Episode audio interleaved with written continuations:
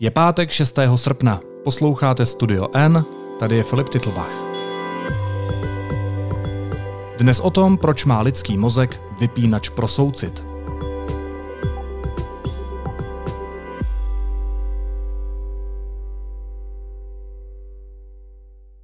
Pokud by lidstvo nemělo schopnost přátelit se, pravděpodobně bychom vyhynuli. Je to výhoda, kterou měl oproti ostatním lidským druhům Homo sapiens.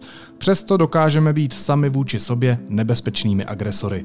Budu se o tom bavit s novinářkou Karolínou Klinkovou, která tuto teorii studovala a mluvila o tom s profesorem evoluční antropologie Brianem Harem z Duke University. Karolíno, vítej, ahoj. Ahoj.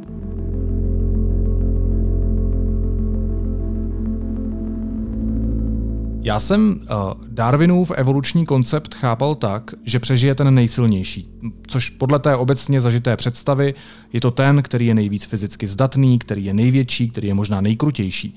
Jak tu teorii o nejsilnějším chápe evoluční biolog Brian Hare?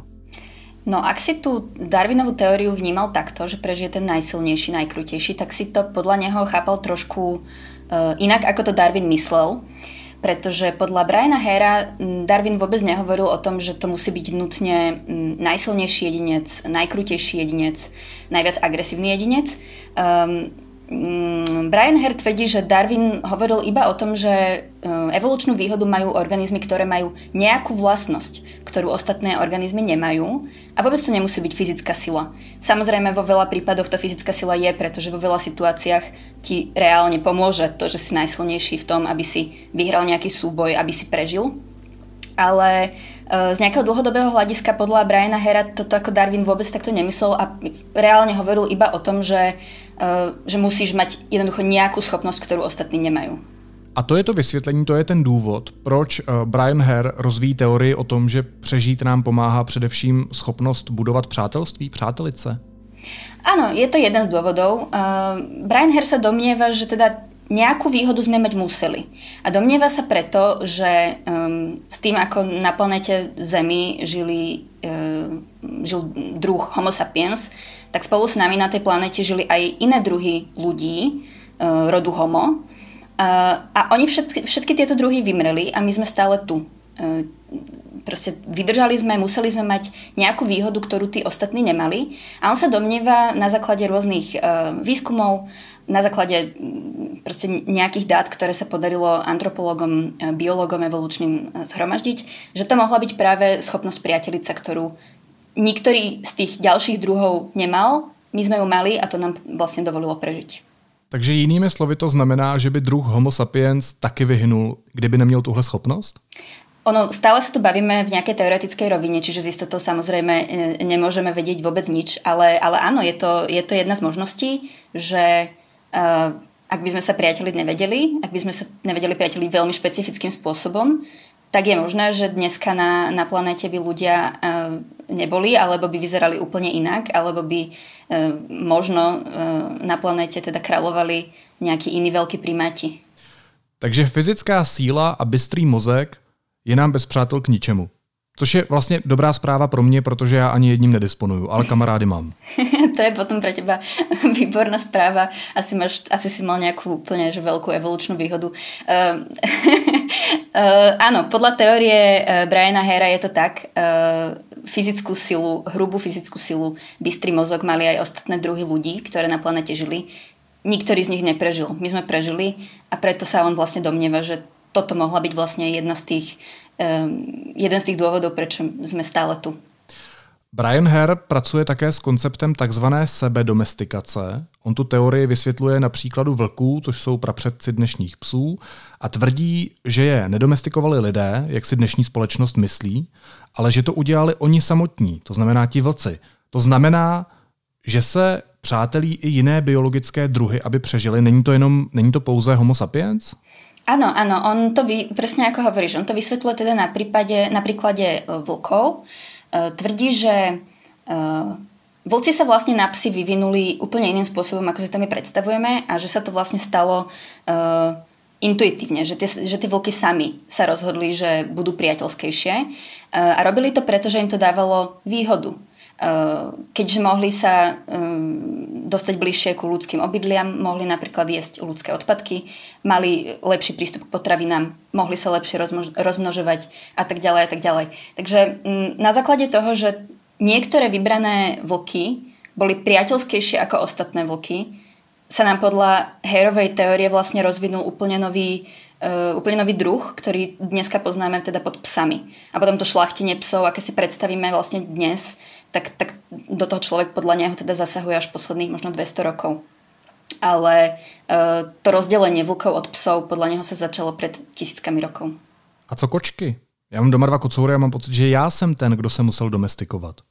Na to ti neviem odpovedať. Škoda, že si sa ma nespýtal túto otázku predtým, ako som robila rozhovor. Mohla som sa opýtať. Nicméně ono to zní tak jako zvláštně, ale dá se říct, že proběhla ta sebedomestikace i u lidí, u toho našeho druhu? Áno, presne tak. To je vlastne základ tej teórie, s ktorou Brian Hare operuje. On tvrdí, že e, tak ako pri vlkoch, aj pri ľuďoch v istom momente e, nám začalo dávať zmysel byť priateľskejší, pretože nám to dávalo výhodu. Eh, otázka, akú výhodu? No, je to úplne jasné. Um, ako náhle máš schopnosť priateliť sa eh, s inými ľuďmi, dáva ti to nespočet príležitostí k tomu, aby si lepšie prežil aj ty samotný. Napríklad, um, dozvieš sa o úplne nových spôsoboch proste vymýšľania nejakých, ja neviem, nejakých technológií, nejakých inovácií um, máš, čím viac máš priateľov, tým máš lepšiu obranu a keď náhodou tie nespriateľné vlky napadnú tvoj kmeň, tak uh, máš viac ľudí, na ktorých sa pri tej obrane môžeš spolahnuť. Čiže tých výhod, ktoré uh, z toho priateľstva pre ľudí mohli plynúť, je nespočet a podľa Briana Hera presne toto sa stalo, ľudia si to nejakým spôsobom začali uvedomovať možno úplne akože podvedome, že nemusíš to úplne presne o tom vedieť, ale nejakým spôsobom vedeli, že čím priateľskejší budú, tým ľahšie sa im bude žiť a tým väčšiu šancu na prežitie budú mať. A to je presne ten e, princíp sebedomestikácie.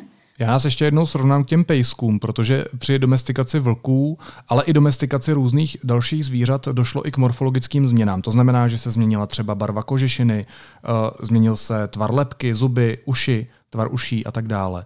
Odrazila se přátelskost na tom, jak vypadají dnešní lidé? Áno, podľa Briana Hera sa odrazila a špec, špeciálne hovoril o Eh, jednej črte, ktorá sa zmenila a to je tvar lepky. Eh, keď si napríklad vezmeš eh, neandertalcov, čo bol vlastne iný druh ľudí, ktorý teda žil na planete, tak tí mali veľmi také predlžené lepky, také akoby ako rugbyovú loptu ale e, hlavy, aké máme my, tak tie sú oveľa gulatejšie, čo teda Brian Hare tvrdí, že keď niekto povie, že máš gulatú hlavu, tak by si sa mal potešiť, pretože je to veľmi špecifická morfologická črta, ktorú nemá nikto iný. Um, a tá špecifická morfologická črta vyplýva z toho, že uh, nám v mozgu vlastne narástli centra, ktoré zodpovedajú za sociálny kontakt. Za to, že sme priateľskí, za to, že vieme spolupracovať, za to, že dokážeme proste nejakým spôsobom spolu žiť. No a on tvrdí teda, že toto je jeden z hlavných, uh, jedna z hlavných črt, ktoré sa v nás zmenili. Uh, takisto hovorí o tom, že sa zmenili črty našej tváre, že máme oveľa vlastne jemnejšie um, črty tváre, ktoré si spájame viac so ženami, sú ženskejšie, sú príjemnejšie a, a, a to je podľa neho teda dôkaz toho, že, že um, sme seba domestikovaní. Známe z historie ještě nějaké druhy, které třeba přátelské byly, ale přesto vyhynuly? Na to ti asi neviem úplne odpovedať. Vieme ale napríklad o priateľskom uh, druhu, ktorý je extrémne priateľský, nevyhynul, stále žije, ale nevyvinul sa takým spôsobom, aký, akým sme sa vyvinuli my. A to sú naši veľmi blízki uh, príbuzní zo zvieracej ríše uh, bonobovia. Tí sú špeciálne priateľskí, ale trošku iným spôsobom ako my a uh, tým sa nepodarilo to, čo nám. A proč? Pretože, um, pretože tá forma tej priateľskosti, uh, ako majú oni, je veľmi iná od tej formy priateľskosti, ako disponujeme my. Oni nedisk- nediskriminujú. Oni sú absolútne priateľskí voči úplne všetkým.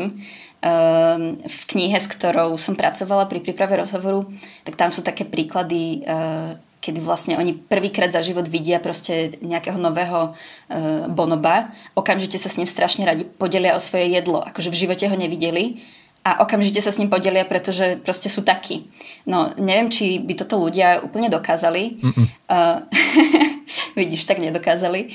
Um, no a vyplýva to z toho, že, že ľudia sa priatelia, ale priatelia sa iba s niektorými inými ľuďmi. Nie sú takí otvorení, nie sú takí um, tolerantní, vyberajú si, s kým sa budú kamarátiť. No a proč to také? Proč diskriminujeme? To znamená, proč se přátelíme jenom s někým a nikoho jiného odmítáme, vydělujeme? V teórii Briana Hera tuto nastupuje pojem, ktorý sa nazýva hm, kolektívna identita.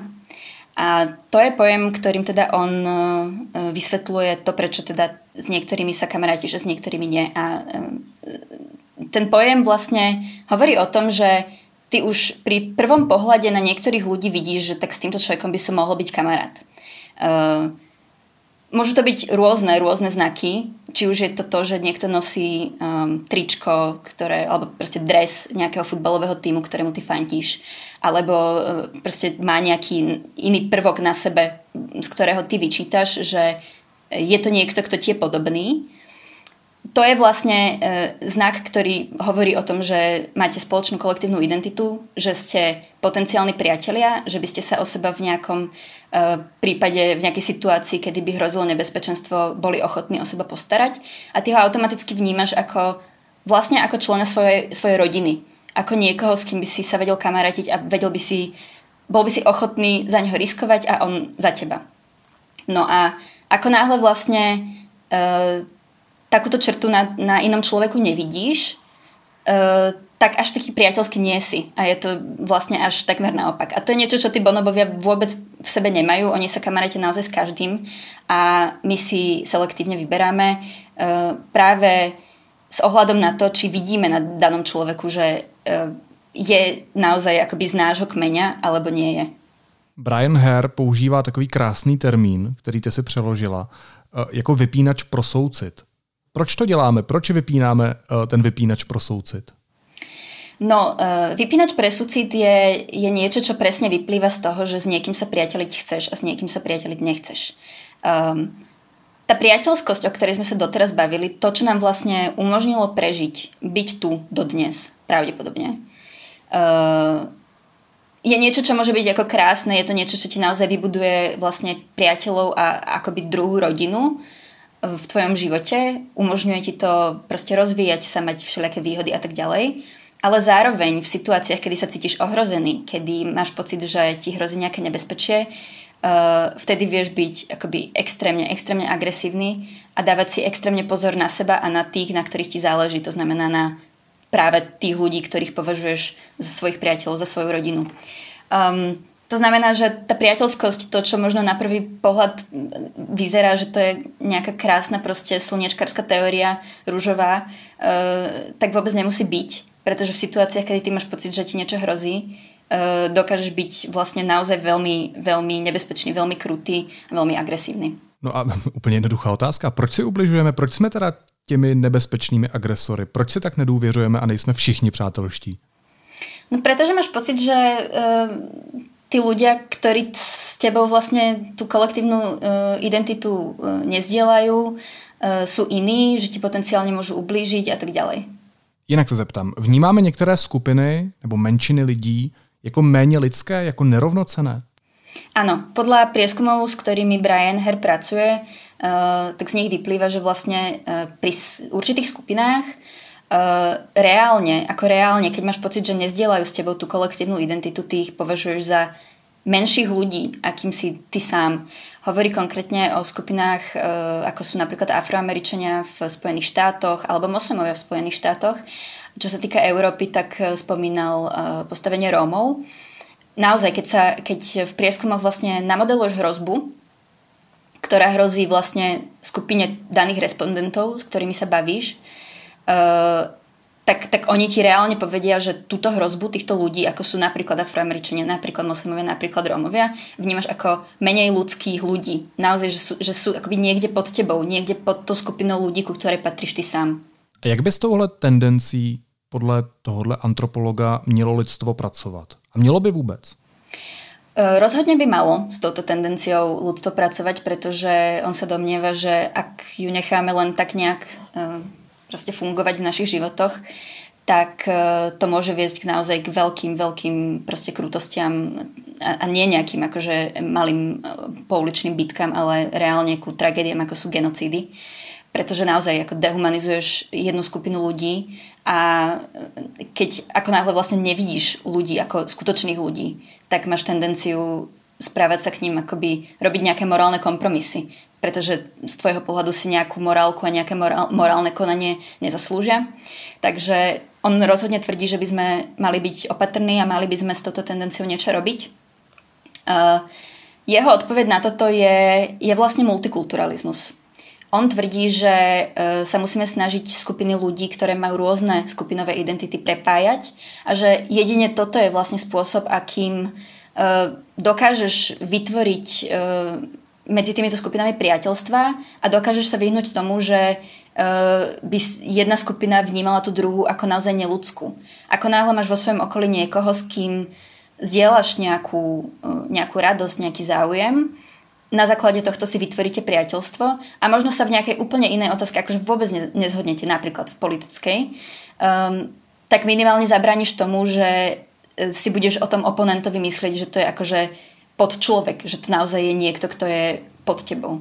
Ty, Karolíno, protože jsi intelektuálka, tak si konfrontovala uh, pana antropologa s myšlenkou slovenského filozofa Slavoje Žižeka, který řekl, a já teď asi neumím citovat úplně přesně, ale ta myšlenka zní asi tak, že možná je někdy lepší, když se někteří lidé nepřátelí a jsou zkrátka oddělení od sebe.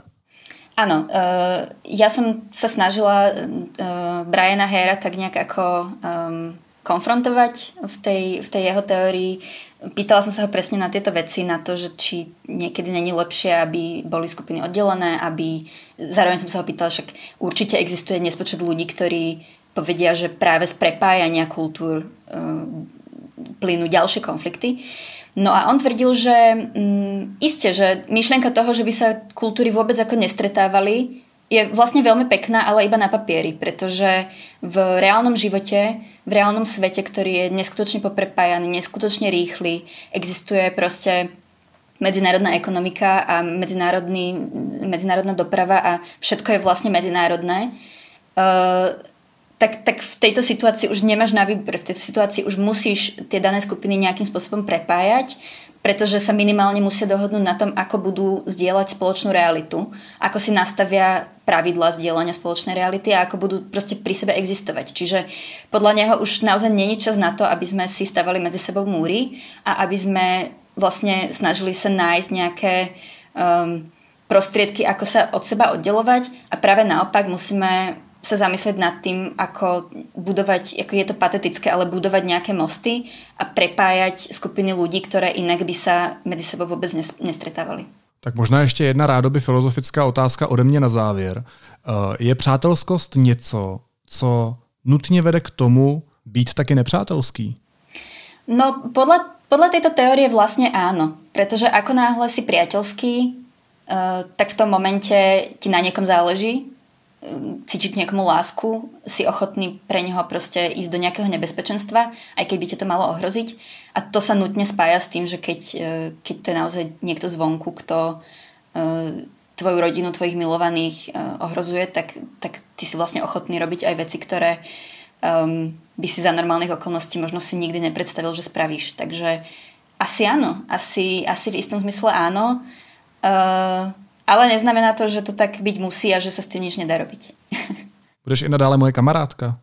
Vieš čo, neviem, musím sa, musím sa zamyslieť ešte nad tým. Hostem studia N, možná naposledy, byla novinářka deníku N Karolína Klinková. Karolíno, moc ti děkuju a měj se moc hezky. Ahoj. Ďakujem, ahoj. A přitom máš takový kulatý obličej. Ty se zdála taková přátelská. Studio N bude natáčet jednu epizodu živě na festivalu Prague Pride. Přijďte se podívat v neděli odpoledne po 17. hodině do karlínských kasáren v Praze. Hosty budou politoložka Zora Hesová a filmová expertka Hana Kulhánková.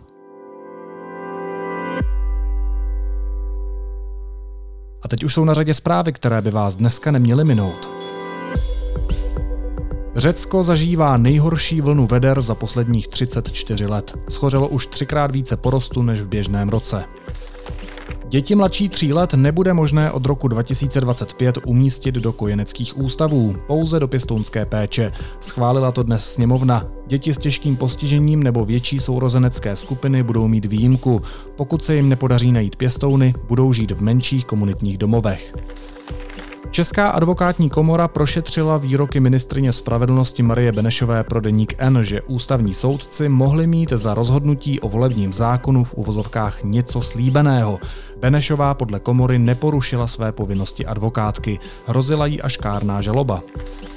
Mezinárodní olympijský výbor vyloučil z her v Tokiu dva běloruské trenéry, kteří se pokusili přinutit atletku Cimanouskou k odletu z Japonska. Případ vyšetřuje disciplinární komise. Nový prezident Iránu Ibrahim Raisi se ujal funkce. V čele státu vystřídal Hasana Ruháního. Jde o zastánce tvrdé konzervativní linie vládnutí a bývalého šéfa justice. A antimonopolní úřad začal prošetřovat zakázku, kterou vypsali státní hmotné rezervy na dodání antigenních testů pro školáky. Tender vyhrála společnost Batist a podle podnětu nesplnila několik podmínek. Úřad věc prověřuje a zahájil správní řízení.